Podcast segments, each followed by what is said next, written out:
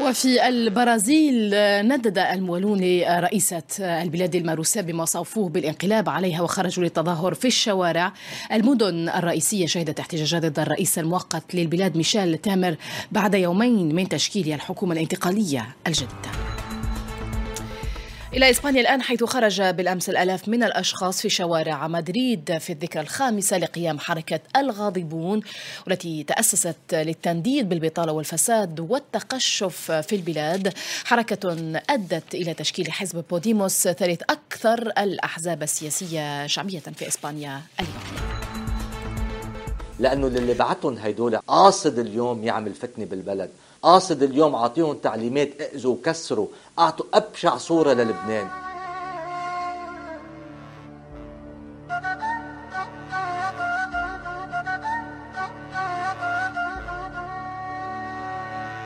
هذا مو سوء تقدير هذا تقدير سوريالي. كلام من الواقع يعكس واقعنا الانعزالي. فسر مثل ما تفسر يبقى المعنى بقلب الشاعر. Mr. Conception يطرح أفكار مفهومة من العاقل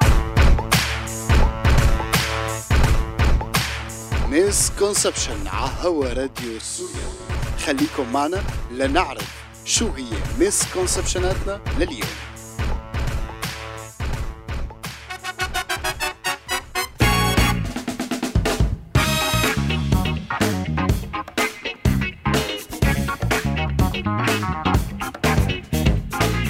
لكل يلي عم يسمعونا بكل وقت وبأي مكان بالعالم داخل وخارج سوريا مرحبا.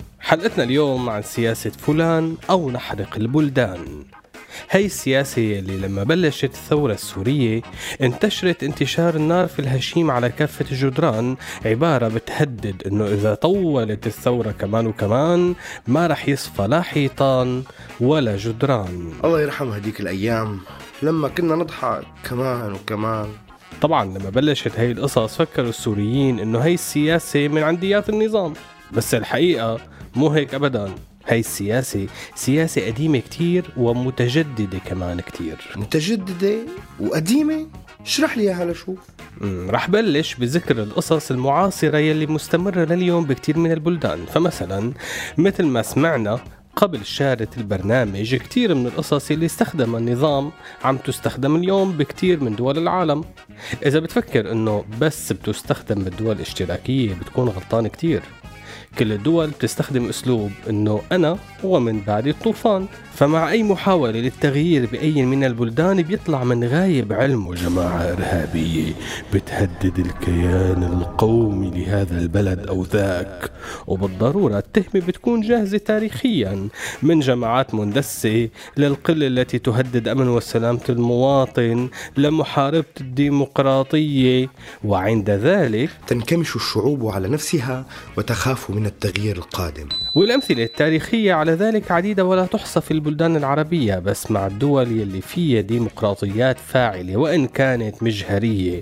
فالأمر رغم أنه من الصعوبة إلا أنه الأنظمة السياسية قادرة على تحقيقه. مثل شو؟ وقبيل وبعد ومع بداية الربيع العربي بدأ حراك المشابه في عدد من الدول الغربية. شي بلش بفرنسا شي بأمريكا مثل حركة احتل وول ستريت. وغيرها من الحركات اللي عقبت تحديدا الانهيار الاقتصادي العالمي بال 2008 واتبعت السلطات وقتها نفس طريقة التخويف إنه بانهيار النظام الحالي شوفوا شو جايكن. وبعبارة أخرى إما فلان أو نحرق البلدان وبالتالي بصير بيركز الإعلام على أصغر حادثة انفلات أمني وبيتصل بمحللين وبمعلقين وعلى هذا الحدث ليكبر والناس فعلا تخاف من التغيير وإذا كانت الحكومة تتبع أساليب شيطانية مثل تعامل الحكومات البريطانية مع أحداث الشغب بال 2011 فهي بتترك الأحداث تتسارع بطريقة دراماتيكية بأسلوب انفشوا وشوف ما أجحشوا وعلى الرغم من عدم إنكار كثير من الناس الأسباب وراء اندلاع هاي المشاكل بس كثير من الناس وقفت ضدها لأنه يلي شافته على الشاشات. بس عبارة عن سلب ونهب وحرق وتكسير. وإيهان نفسية الأمة كمان. تماما. اليوم الناس تتذكر الأحداث وبتنسى سبب اندلاعها.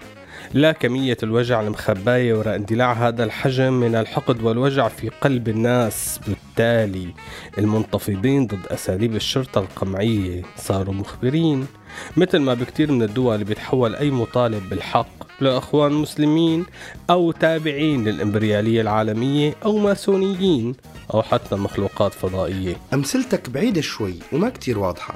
في شي مثال تاني؟ طيب خيو. اليوم حركة آه، نيو ديبو الفرنسية. يلي عم تحاول توقف بوش قوانين العمل الجديدة يلي عم تحاول حكومة اليسار. إنه تمررها بزعامة الوزيرة الخمري. هي القوانين يمكن حكومة يمينية بفرنسا ما قدرت تمررها. بس اليوم مصرة الحكومة رغم الحراك الشعبي الكبير إنه تمررها. إذا بتسمع نشرات الأخبار تبع الجهات الإعلامية الحكومية أو القريبة من الحكومية كيف عم تناقش الموضوع؟ بتلاقي إنه في أساليب. بعثية؟ لا أكيد مو بعثية. يعني هيك شي؟ أهالي حي الميدان يشكرون ربهم على الأمطار الشديدة التي هطلت. بينما الجزيرة ما زالت تنقل صورا تقول إنها لمظاهرة في الميدان. بالفعل اللي استحوا ماتوا. لك المطر نزلت بدكم نقول ما نزلت. ولك المظاهرات بالعشرات وتفرقت من المطر. ولك أهلنا وأهل الميدان بيشكروا ربهم كل ما نزل المطر. فعلا ما عادوا استحوا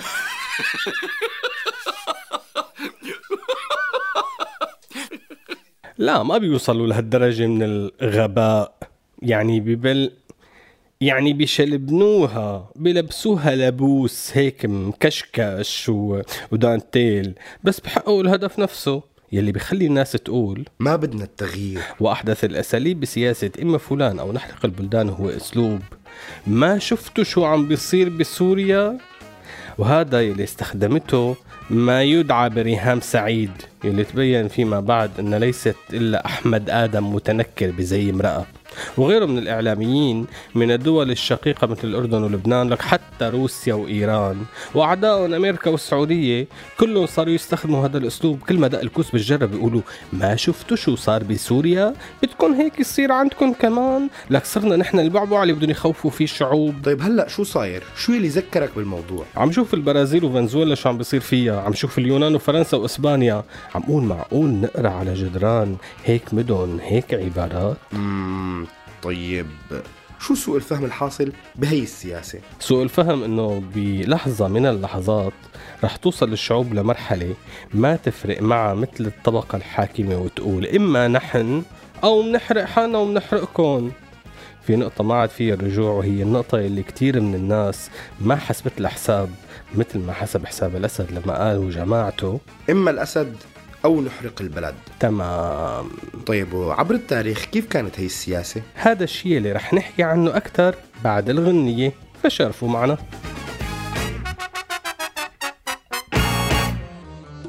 عمره قصير عالم ورق وصغير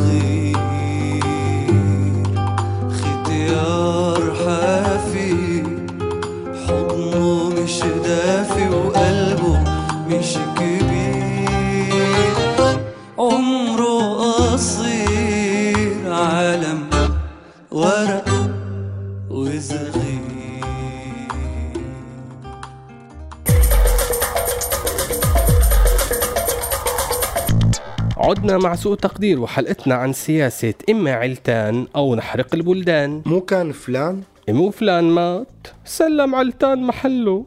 آه okay. بفقرة سوء تقدير رح نحكي عن البعد التاريخي في استخدام هي السياسة. دائما دأبت الشعوب بما فيها من قوميات وطوائف وأديان على أنه تكتب أشعار وتألف كتب فيها توقعات تاريخية بتشبه نوستراداموس وما شابه من هي الكتابات. ولطالما ارتبطت القيادات التاريخية الملكية وبدايات الجمهوريات بكل دول العالم بطابع أسطوري ما ليخدم بقاء هي الأنظمة شو هي الما بقى؟ يعني القيادات السياسية بترتبط بالجماعات الدينية وهي الجماعات الدينية بتنسج الأساطير حوالين هذا الملك أو هذا الرئيس أما الما فبدولة لا دينية مثل الاتحاد السوفيتية فمع غياب الدين بتحل محله البعد الأسطوري للما. فهمت؟ ولا بدك كمان شرح؟ رح أعمل حالي فهمت. المجموعات والقيادات الدينية أول شي بتصبغ الحاكم بصبغة دينية تاني شي بتربط نهاية التاريخ بنهاية هذا الحاكم أو ذاك. أوف! شلون بقى؟ بسوريا عند عدد كتير من الطوائف. في كتب بتحكي عن المستقبل وبتحكي عن مصير دموي لمدن سورية وبتحكي أحيانا بالاسم عن هي المدن مثل بانياس حمص حلب وغيرها من المدن. وبعدها بتكمل كتير من الكتابات وبتحكي إنه الخطوة التالية رح تكون دمار الكرة الأرضية وبعدها نهاية العالم بشكله الحالي ليبلش شكل جديد. يعني إما علتان أو نحرق البلدان. يا عيني عليك. قولتك ممكن هيك يصير كمان؟ ما هو صار وأكثر من مرة كمان وهون سوء التقدير الحاصل فالمآسي التاريخية اللي تعرضت لها هي المدن والنبوءة يلي تكررت وتحققت أكثر من مرة هي سوء التقدير. يعني هي السياسة من كتر مو شاطر يلي اخترعها فبتصلح لكل زمان ومكان.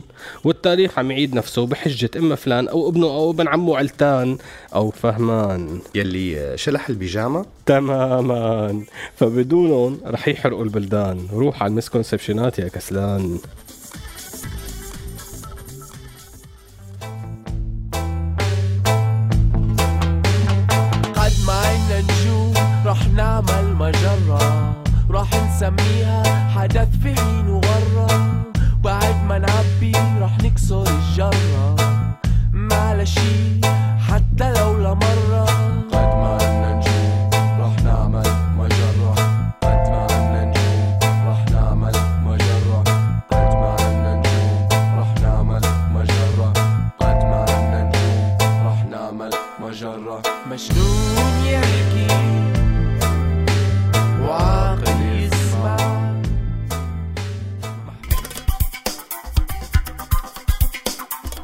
رجعنا لكم مع راديو سوريالي وبرنامج سوء فهم وصلنا لفقرة ال misconception ات ونبدأ بالعد التصاعدي مع فلان أو نحرق البلدان. misconception 1 سياسة فلان أو نحرق البلدان معها عمى ألوان فبتحرق الأخضر واليابس والملون كمان.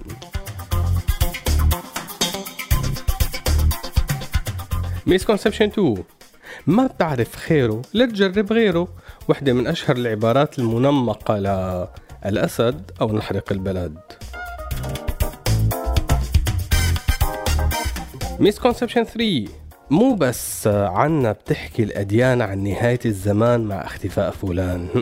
بأمريكا الجنوبية كمان عندهم أديان بتشد ع إيد فلان وع إيد علتان. misconception 4 مثل ما شفنا بالسنين الأخيرة كتير كتير من العبارات تكررت مع المعارضات السورية فكان في البغدادي أو نحرق بلادي أو أبو محمد الجولاني ورح ننسى أمر جولاني. هيثم المالح ورح نحرق الصدور مع الجوانح خليك بشغلك. حاضر. misconception 5 على فكرة سياسة فلان أو نحرق البلدان سواء راح فلان أو ضل فلان رح تضل هي هي مو سياسة. بري عليك.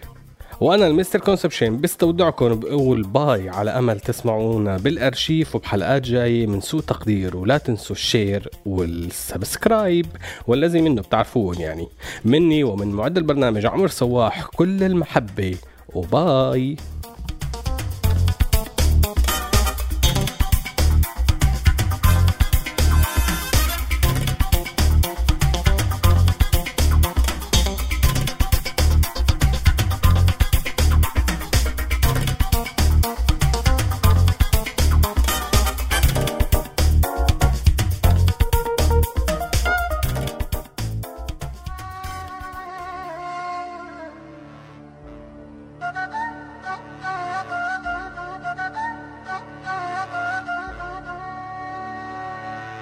هذا مو سوء تقدير هذا تقدير سوريالي. كلام من الواقع يعكس واقعنا الانعزالي. فسر مثل ما تفسر يبقى المعنى بقلب الشاعر. Mister Conception يطرح أفكار مفهومة من غير عاقل.